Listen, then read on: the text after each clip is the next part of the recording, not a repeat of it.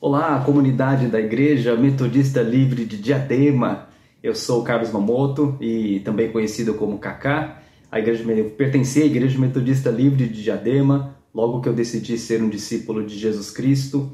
É, foi muito bom, tenho ótimas lembranças, conheço ainda muitos de vocês. Também não conheço grande parte, o que é bom. A igreja cresceu, tem muita gente nova, muita gente que eu nem sei o nome. As últimas vezes que eu fui visitei vocês aí, fiquei muito feliz de ver muita gente nova, ver bastante jovens, e isso é muito bom. É, tenho boas, ótimas lembranças dessa igreja, desse lugar. Não era nem essa, essa a, a, o salão que vocês têm hoje, não era. Né? Acho que aí era um, um estacionamento, a gente montava barracas é, durante o inverno. Agora, né, tá chegando o inverno e a gente fazia acampamentos. Era muito legal, muito legal. Deus agia, o Espírito Santo tocava a vida é, das nossas vidas. Era, era muito bom e tenho certeza que continua sendo é, muito bom, é, muito bom pertencer a essa comunidade. Quero agradecer o convite da pastora Kátia para trazer essa mensagem para vocês nesse domingo. É uma mensagem que tenho tocado já também há alguns dias e ela está no trecho de Atos capítulo 16. Eu não vou ficar lendo Atos capítulo 16, eu acho que é muito chato, né? Essa coisa de se adaptando um pouco a esse mundo online, ficar lendo trechos compridos na frente da câmera, eu acho que não é a mesma coisa que ao vivo, então anota aí, você abre a sua Bíblia em Atos capítulo 16 e se você quiser assistir e ler ao mesmo tempo, fique à vontade. Se você quiser depois também pegar ou assistir e ler o trecho depois, também fique à vontade. É, Atos capítulo 16, que, vai, que trata de um dos trechos da viagem, é, de, um, de, um, de um dos trechos de uma das viagens missionárias do apóstolo Paulo. Fala um pouquinho sobre Paulo antes de entrar em Atos 16.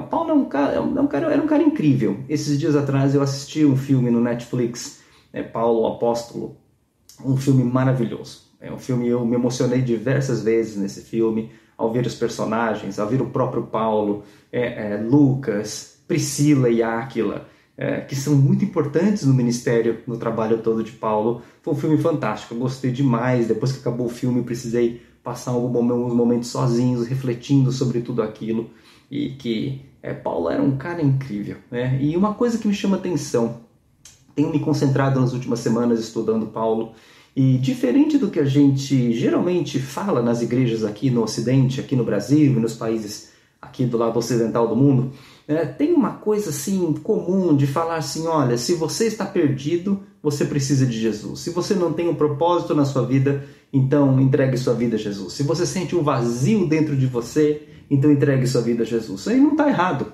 não está errado. Né? Essa situação é a situação onde se encontram muitas pessoas. Mas não era o caso de Paulo. Paulo não tinha uma vida sem propósito.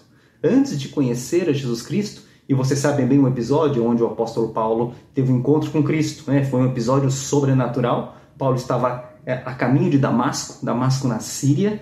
Uh, é uma estrada que eu já vi, eu não andei, mas eu vi essa estrada de longe e é muito árido, né? É um negócio chatíssimo, assim, um monte de pedra, um monte de. Né? Não tem nada lá, não tem nada. Você olha para o lado, não tem nada. E então Jesus Cristo apareceu a Paulo e diz a ele, na época o nome dele era Saulo: Saulo, Saulo, por que você me persegue? E a partir daí, então, Paulo ficou cego durante é, alguns dias e Jesus revelou que um homem chamado Ananias iria encontrar-se com ele, com Paulo, e a partir daí começaria um período que foi um período de cerca de três anos, onde Paulo se retirou e ninguém sabe muito bem onde ele esteve. Algumas tradições do Oriente Médio, tradições cristãs, dizem que ele esteve eh, nas montanhas com os pais do deserto. Pais do deserto foram os primeiros teólogos eh, que surgiram na história do cristianismo. Eh, as igrejas protestantes não conhecem sobre esses caras, nem, as, nem a igreja católica, é a igreja ortodoxa que conhece os pais do deserto. E então ele possivelmente esteve durante três anos sendo ali discipulado, aprendendo né, como é que era viver uma vida com Jesus Cristo. Mas antes disso, então é assim quando Paulo teve encontro, mas antes disso, Paulo não era um cara sem propósito de vida. Paulo tinha um propósito de vida muito, muito claro.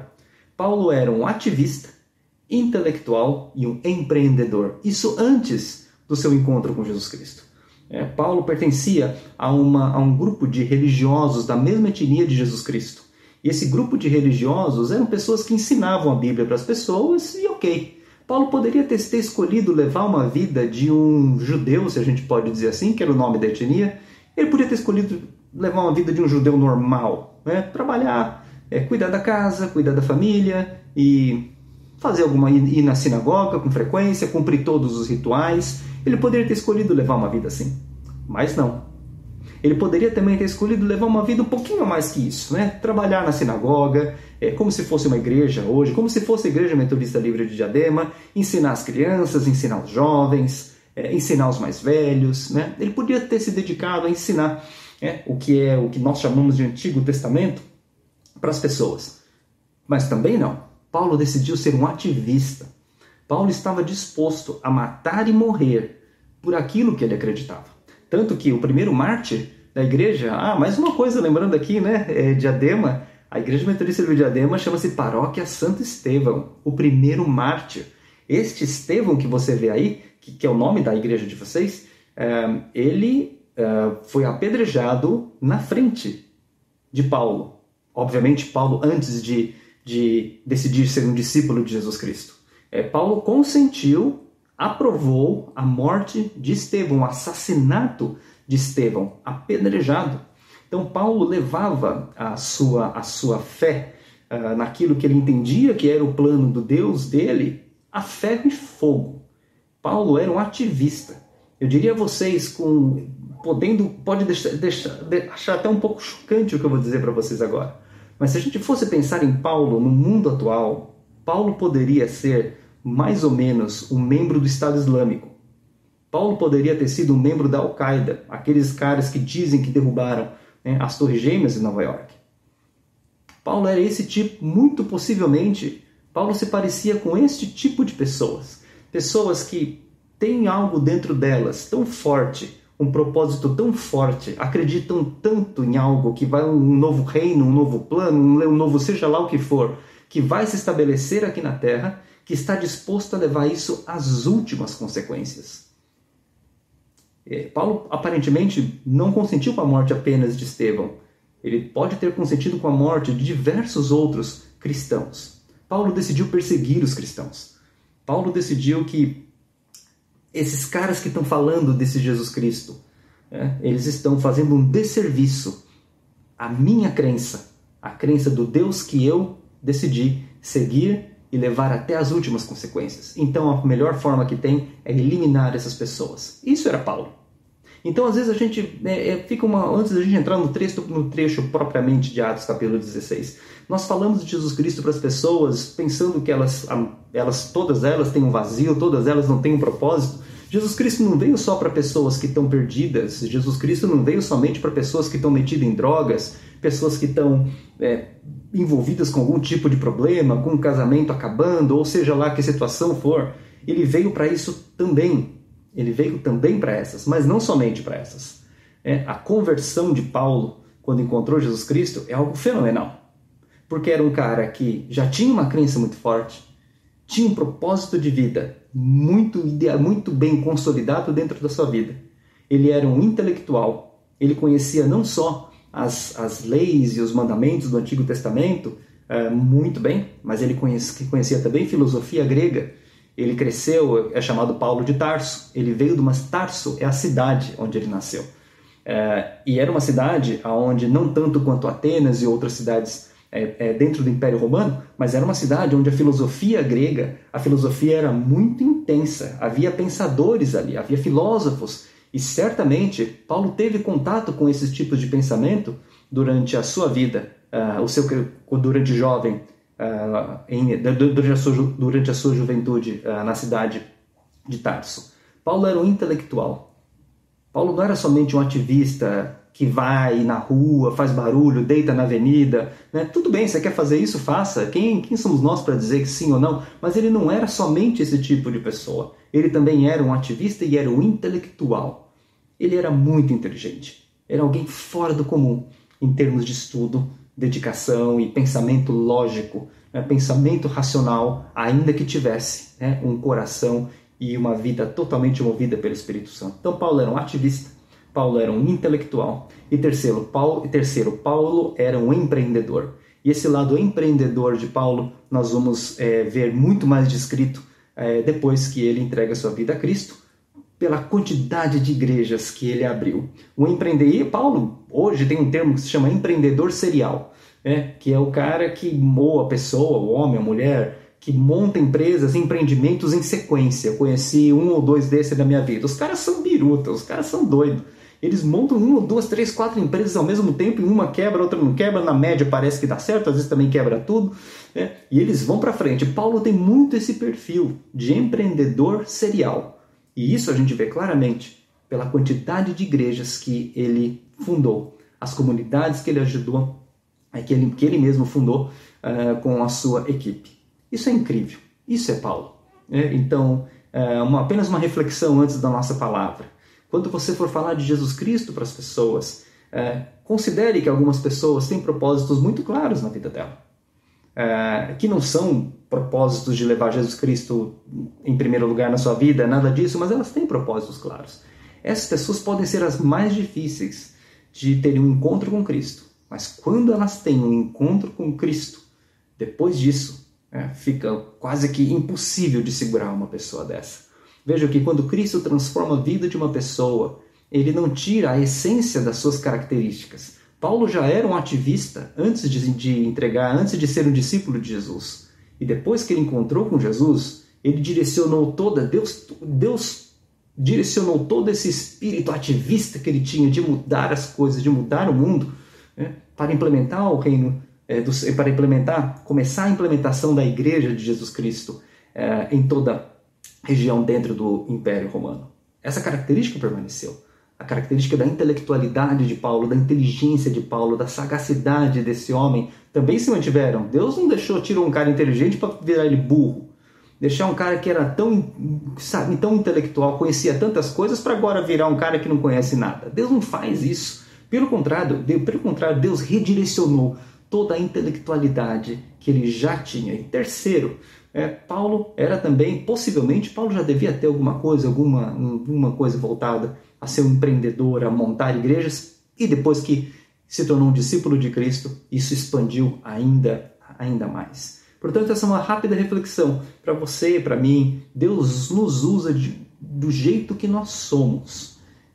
Embora antes, antes de decidirmos ser discípulos ou discípulos de Jesus, a gente poderia estar usando isso para qualquer outro fim. Não cabe a gente julgar, mas quando temos o um encontro genuíno com Jesus Cristo, genuíno, o um encontro que é indiscutível que Jesus Cristo tocou a sua vida, tudo que está dentro de nós se transforma e passa a contribuir para que mais pessoas conheçam quem é esse Jesus Cristo. É sobre esse Paulo que a gente vai falar de um trecho Agora, apenas um trecho do livro de Atos, que eu sugiro até que você leia o livro de Atos agora, se você está meio perdido, tem vezes que, ah, então não sei o que eu vou ler da Bíblia. É, aproveite para ler o livro de Atos, é, um capítulo por dia, dois, três. Eu tenho, tenho uma pessoa que eu estudo a Bíblia com ela, ela entregou a sua vida a Jesus há cerca de mais ou menos uns seis, sete meses atrás, é, um executivo de uma companhia global, e ele é, pegou o livro de Atos e leu quase que de uma vez, inteiro, de uma vez. ele falou, é impossível parar vendo o livro de Atos, ele é escrito de um jeito fantástico. Então é isso. Né? O livro de Atos foi escrito por Lucas. Lucas era um médico, era um médico que fazia parte da equipe de Paulo. E o interessante é que Lucas vem escrevendo o livro de Atos até o capítulo 16, se eu não estou enganado, ele se incluía na história. Então você vê a história de Atos 1 a 16 com a palavra nós. Ou seja, Lucas é, o médico, ele estava incluído na equipe. Nós fomos, nós andamos, nós voltamos, nós entramos, nós saímos. A partir do capítulo 17, não há mais esse verbo nós. Fica uma descrição né, de um verbo na, na terceira pessoa, primeira pessoa, sei lá como é que chama isso daí, mas quando você não faz parte mais da história. Então, possivelmente, é, Lucas, a partir do 16, é uma possibilidade, é uma, não podemos afirmar, mas o bom da Bíblia é que a gente pode imaginar algumas coisas. E isso é muito bom. É, e eu gosto de imaginar que Lucas tenha ficado aqui, no capítulo 16, tenha ficado nesse lugar que a gente vai comentar aqui rapidamente é, nessa nossa, nesse, nesse nosso tempo juntos. Atos capítulo 16, é, três pontos que eu queria tratar com vocês em Atos capítulo 16. Primeiro, como saber a vontade de Deus? Essa é uma pergunta que não tem uma resposta absoluta. É, e na verdade, essa não é a pergunta, a pergunta ideal. É, qual é a vontade de Deus para minha vida? É, a pergunta é outra. A pergunta é aonde eu me encaixo nos planos de Deus? A pergunta não é qual o que Deus tem para minha vida. A pergunta é aonde eu posso servi-lo dentro deste grande projeto de resgate da humanidade para Jesus, através de Jesus Cristo. Essa é a pergunta. E aqui a gente vai ver no primeiro trecho de Paulo que eu já disse a vocês que eu não vou. Primeiro trecho, capítulo 16, que eu já disse a vocês que eu não vou ler porque isso é muito chato, depois vocês vêm aqui.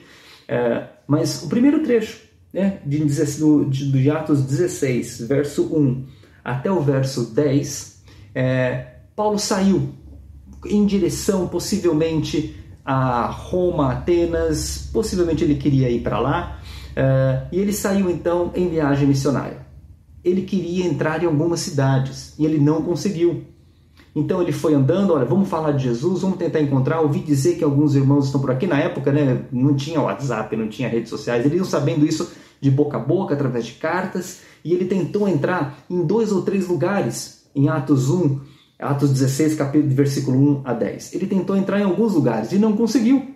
Chegou num lugar ali, deve ter tido problema na fronteira. Ó, cadê tua vacina de Covid? Ah, não tomei porque lá no meu país não estavam dando, demoraram para vacina. Não, então não pode entrar aqui. Bom, mas quebra essa, cara. Meu, você não sabe de onde eu vim, cara. Os caras não estão. A vacina lá tá demorando, não. Sem comprovante de vacina Covid, você não entra nesse aqui. Pode ir embora. Bom, não conseguiu entrar em uma. Tentou entrar em outra cidade. Ah, nossa, que ah, passaporte, seu passaporte vai vencer em seis meses, você não pode entrar aqui. Né? Não, mas ele está válido, então, mas ele vai vencer daqui seis meses, você vai embora, você não vai entrar nesse lugar. E assim foi. Paulo, nesse trecho, no começo do capítulo 16, ele vai, ele vai esbarrando, como diz o mineiro. Né? Eu esbarrou num lugar, esbarrou no outro, foi tentando entrar num lugar, tentando outro. Né? E o Espírito Santo diz, bem claro, não permitiu que Paulo entrasse nessas cidades. Como saber a vontade de Deus? Às vezes nós ficamos parados esperando fazer alguma coisa e fala: Deus, me fala o que eu tenho que fazer. Esse tipo de postura não é a postura dos apóstolos. A postura dos apóstolos é: eu sei a missão que eu tenho e eu sei o meu lugar dentro do plano de Deus. Então eu vou começar a fazer. Quando você se move, Deus fala. Não é o contrário. Deus me fale, então eu vou me, me, me mover. Depois que Deus me disser, eu vou andar. Não é sempre assim. Tem alguns trechos da Bíblia que foram assim, sim, é verdade. No Antigo Testamento tinha alguns trechos específicos onde eram assim. Mas não é este o caso aqui com o apóstolo Paulo. E não é este o caso na maioria das vezes na nossa vida. Se você tem uma postura de ah, Deus me fala, então eu vou, é uma postura muito passiva. É, é uma postura de esperar que Deus faça alguma coisa para você fazer. Isso não é uma postura de passo de fé. Isso é uma postura complicada, porque lá na frente, inclusive, existe a possibilidade de você começar a jogar a culpa em Deus quando as coisas não dão certo. Tá vendo, Deus? Eu fiquei esperando você falar, você não falou. Ou então, tá vendo, Deus? Né, você me falou, eu tô fazendo o que você me mandou e tá dando tudo errado. Paulo podia ter dito isso aqui. Né? Paulo foi indo, a intenção era boa, era entrar em algumas cidades e falar de Jesus Cristo, mas ele não conseguiu entrar. Não é porque você está dentro da vontade de Deus, porque você quer é, servir ao Senhor, seja como missionário, seja como empresário, seja é, cuidando da sua casa, seja cuidando dos seus filhos, é, seja fazendo qualquer tipo de atividade ou projeto, não é porque você é, quer servir ao Senhor através disso que tudo vai dar certo, que todas as portas vão se abrir. Não é assim. Não é na primeira, não é na segunda porta. Mas nós temos que nos mover. A gente não pode ficar parado. Vejam, esse negócio da pandemia. Já vai fazer um ano e meio que nós estamos nessa história da pandemia aqui no Brasil. E abre e fecha, lockdown, agora fecha todo mundo. Chega, agora não é mais hora de ficarmos paralisados. É, é hora de nós começarmos a falar mais de Jesus Cristo para as pessoas. É hora de você pegar o seu telefone e ligar para um amigo seu que não conhece a palavra de Deus, não conhece o amor de Jesus e dizer para ele: Meu cara, eu vou ler um trecho da Bíblia para você. Durante a pandemia, nós fizemos algumas coisas pela graça de Deus, eu e algum um grupo de amigos. A gente se reuniu e começamos a falar de Jesus para as pessoas que nós conhecemos dentro do nosso, nosso, nosso relacionamento de negócios, não para pessoa da igreja. Gente que já vai na igreja, ok, mas você não pode ficar fechado nisso daí. Né? Quando você encontrar com Jesus, é, pô, eu não sei, eu não sei como é que vai ser. Mas eu não sei se ele vai ficar te perguntando quantas vezes você falou com o pessoal da tua igreja. Acho que vai ser muito mais assim, olha, né? Quantas vezes você, que privilégios você teve de poder levar, né? O meu amor, a minha palavra para as pessoas que ainda não conheciam. É, isso é trabalhar para o reino de Deus.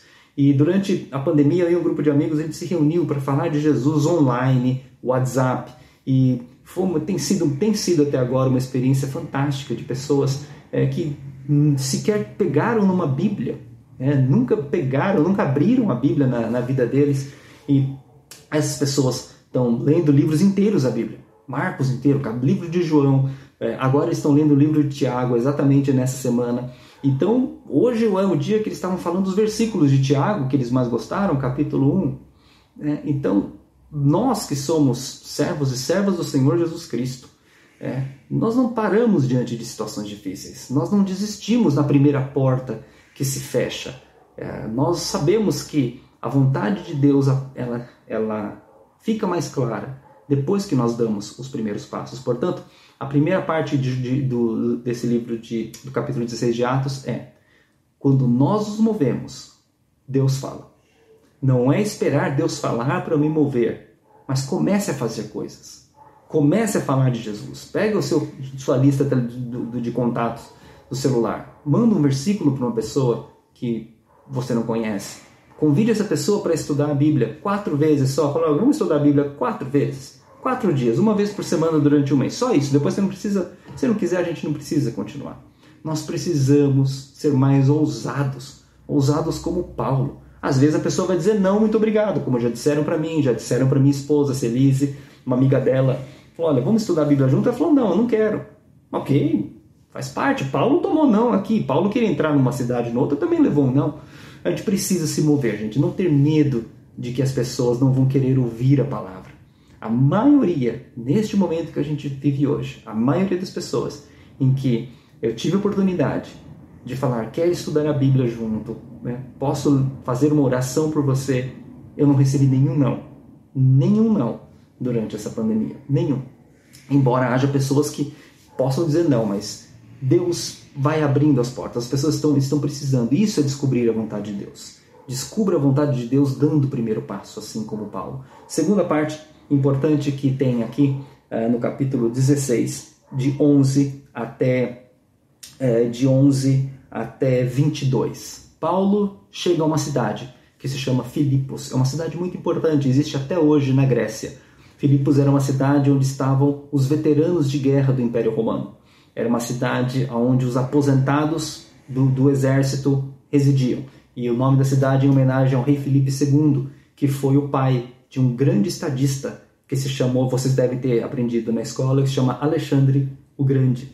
Uh, em Filipos, uh, Paulo entra em Filipos por uma visão que ele teve, Deus permitiu, Deus revelou para ele de forma de forma é, de forma sobrenatural numa visão de que ele deveria ir para este lugar e ele foi. Mas antes disso ele bateu cabeça, antes disso ele né, foi quicando de um lado para o outro. Chegando nessa cidade, ele então uh, começa a falar de Jesus para as pessoas que ele encontrava na rua. E a primeira que ele encontrou foi um grupo de mulheres. Ele foi precisar, acho que possivelmente era sábado. Uh, Paulo ainda continuava com diversos, Paulo praticava diversos, diversos uh, ainda rituais do judaísmo. Importante, Paulo não deixou de ser judeu quando ele entregou sua vida a Jesus Cristo. É, ele continuava orando, ele continuava indo na sinagoga aos sábados, ele possivelmente ele mantinha muito dos, da, do, da dieta alimentar é, dos judeus, mas com outra perspectiva, né? sem aquele radicalismo todo. Mas Paulo mantinha muitas das práticas do judaísmo. Eu conheço um judeu cristão que é líder de uma comunidade cristã é, em São Paulo, uma comunidade cristã judaica, uh, e ele guarda os sábados, assim como, como um judeu. É, ele tem diversas. A Páscoa, quando ele celebra a Páscoa, é um negócio totalmente diferente do que a gente vê. Essa coisa toda, ovo da Páscoa, coelhinho, não tem nada disso. É, é, é, ele celebra exatamente como os judeus celebram. E ele glorifica Jesus Cristo no meio de tudo isso. Então, é, Paulo não deixou de ser judeu em termos de hábitos. Paulo, Paulo continuava indo né, às sinagogas. E aqui ele estava procurando, chegando em Filipos, um lugar para orar, encontrou um grupo de mulheres. E lá uma mulher se destaca. Uma mulher chamada Lídia. Lídia, vendedora de púrpura. ou de tecidos de púrpura, tecidos coloridos. Possivelmente, Lídia era uma comerciante, uma mulher muito bem sucedida. Quem vendia esse tipo de produto não eram pessoas, uma pessoa qualquer, eram pessoas sofisticadas, eram pessoas que tinham bom gosto, eram pessoas que vendiam para pessoas ricas, então elas tinham que saber lidar com pessoas, né? é, é, pessoas ricas, pessoas que tinham dinheiro. Então Lídia é a primeira pessoa que Paulo encontra nessa cidade de Filipos, uma comerciante, uma empresária, uma mulher bem-sucedida. E ele convida Lídia então a entregar sua vida a Jesus Cristo e ela não hesita em tomar essa decisão e já convida Paulo e os demais apóstolos para ficarem hospedados é, em sua casa. Esse é um tipo de pessoa que Paulo encontrou. Em seguida, Paulo encontrou com outro tipo de pessoa, uma moça, né, uma jovem, uma jovem que possivelmente era escravizada por um esquema de corrupção. Possivelmente ela tinha uma cadeia de pessoas poderosas em cima dela, que se aproveitavam dessa moça e ganhavam dinheiro através de uma atividade que ela fazia. Ela fazia adivinhações. É, e é muito claro na Bíblia que ela era uma, independente de adivinhação ou não, é, ela era uma pessoa perturbada, possessa. O diabo tomava conta da vida dela e começava a falar coisas misteriosas para as pessoas uh, que iam procurá-la. E ela ganhava dinheiro com isso. Possivelmente, ela passava parte desse dinheiro para pessoas mais poderosas. Ela fazia parte de uma rede de corrupção e não que ela fosse necessariamente livre para sair daquilo. Possivelmente ela fosse uma escrava de uma rede de corrupção, de um grupo de mafiosos. E todos os dias essa mulher encontrava Paulo e, os, e sua equipe andando. E Paulo e ela quando Paulo andava ela falava esse é Paulo do apóstolo filho de Jesus Cristo aquela coisa toda. Paulo um dia se encheu você virou para ela sai agora em nome de Jesus todo esse espírito demoníaco que tem dentro de você e a menina parou a moça parou de ter adivinhações. E que aconteceu com isso? Todos aqueles que a escravizavam pararam de ganhar dinheiro e quando eles pararam de ganhar dinheiro então eles foram até é, as, as autoridades romanas e disseram que este homem, Paulo, mais essas pessoas, estão conturbando, estão causando confusão aqui na nossa cidade. Isso vai acontecer algumas vezes. No capítulo 17 tem uma frase muito boa que diz: Esses homens têm causado alvoroço aqui na nossa cidade. Eles não estavam causando alvoroço nenhum. O problema é que ele cessou com a fonte de recursos financeiros ilegais e da opressão que tinha sobre essa moça. Essa foi a segunda pessoa que, que Paulo e sua equipe encontrou na cidade de Filipos. Então, primeiro, uma comerciante bem-sucedida. Bem -sucedida. Segundo, uma moça perturbada por espíritos demoníacos. E a terceira pessoa que eles encontram é um carcereiro numa história fantástica que vale a pena vocês lerem, onde Paulo, depois dessa história da moça que foi liberta do, do, dos espíritos demoníacos, uh, Paulo e sua equipe foram presos e houve um terremoto na prisão. Essa região que chama Grécia Setentrional é uma região era uma região de terremotos, não era incomum isso acontecer. É incomum isso acontecer exatamente no momento em que Paulo e a equipe estavam presos é, lá na cadeia e os presos começam a fugir e o carcereiro tenta se matar. Porque o Império Romano, se, se visse que como que você que é o carcereiro deixou todo mundo fugir, ele seria morto. E ele tentando se matar, Paulo no meio daquela confusão. Imagine no meio de toda aquela bagunça, um monte de gente correndo, prisioneiro fugindo, Paulo ainda consegue olhar para o carcereiro e dizer: Não faça isso, não faça isso. Crê no Senhor Jesus e você e sua casa serão salvos. E o carcereiro, na hora, foi tomado né, pelo Espírito Santo do Senhor, entregou sua vida a Jesus Cristo, levou Paulo e, e a equipe para sua própria casa, cuidou deles e no dia seguinte, ainda Paulo voltou, foi para dentro da prisão de novo. Né? Ao invés, ele podia ter fugido, mas não, ele voltou para dentro da prisão é, é, novamente. Essa foi a terceira pessoa, tipo de pessoa que Paulo encontrou. O que, que isso tem a ver com a gente? Certamente, durante essa pandemia que nós ainda não acabamos e talvez não passe tão rápido, esses três tipos de pessoas estão ao seu redor. Você conhece empresários e empresárias bem-sucedidos ou bem-sucedidas. Você deve conhecer agora, só de eu mencionar, pessoas que estão perturbadas por espíritos imundos, pessoas que não conseguem um, um minuto de tranquilidade na sua vida porque estão perturbadas por espíritos demoníacos. Você deve conhecer gente assim. E terceiro, você deve conhecer pessoas como o carcereiro, que estão tentando se matar porque não estão suportando esse duro momento que nós estamos vivendo aqui no Brasil e em diversas outras partes do mundo. Pessoas que preferem tirar a sua vida do que prosseguir numa situação tão difícil quanto essa. Eu quero dizer a você que este é o momento. É um momento difícil, é um momento muito esquisito. Daqui 50, 100 anos, se Cristo não voltar antes, nossos netos, bisnetos vão ler sobre o que, que foi essa história do, do caso da, da pandemia do Covid. Assim como nós lemos sobre a peste negra, a peste bubônica, assim como nós lemos sobre outras epidemias do passado, eles vão ler sobre isso.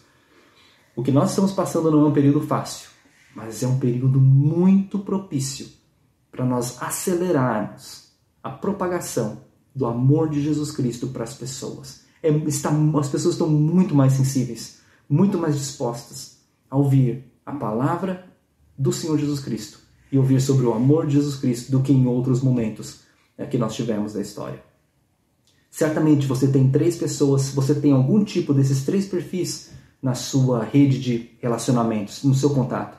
Pode ser seu chefe no seu trabalho, pode ser um vizinho de um apartamento, pode ser uma pessoa da sua escola, é um colega de escola, uma colega de escola, um professor, uma professora, seja quem for. Certamente há pessoas como Lídia, como a jovem perturbada e como carcereiro perto de você. E em todas elas, para todas elas, a oportunidade de você, você convidá-la a conhecer quem é esse Jesus Cristo. Você pode fazer isso convidando essa pessoa para estudar a Bíblia com você. Você pode convidar essa pessoa para orar com você uma vez por semana. Todos os dias, em determinado horário, vocês ligam uma para outra e oram juntos. Gente, não entreguem, não terceirizem esse tipo de coisa para sua pastora, para a pastora Kátia, pastor Júnior, seja lá quem for. É você quem tem que fazer isso, não são eles. É você quem tem que fazer. Paulo não ficou terceirizando aqui, não, vou chamar alguém para ver se resolve. Paulo vai lá, é aqui mesmo, é agora, a gente vai resolver isso agora. Lídia, é agora. Carcereiro, é agora.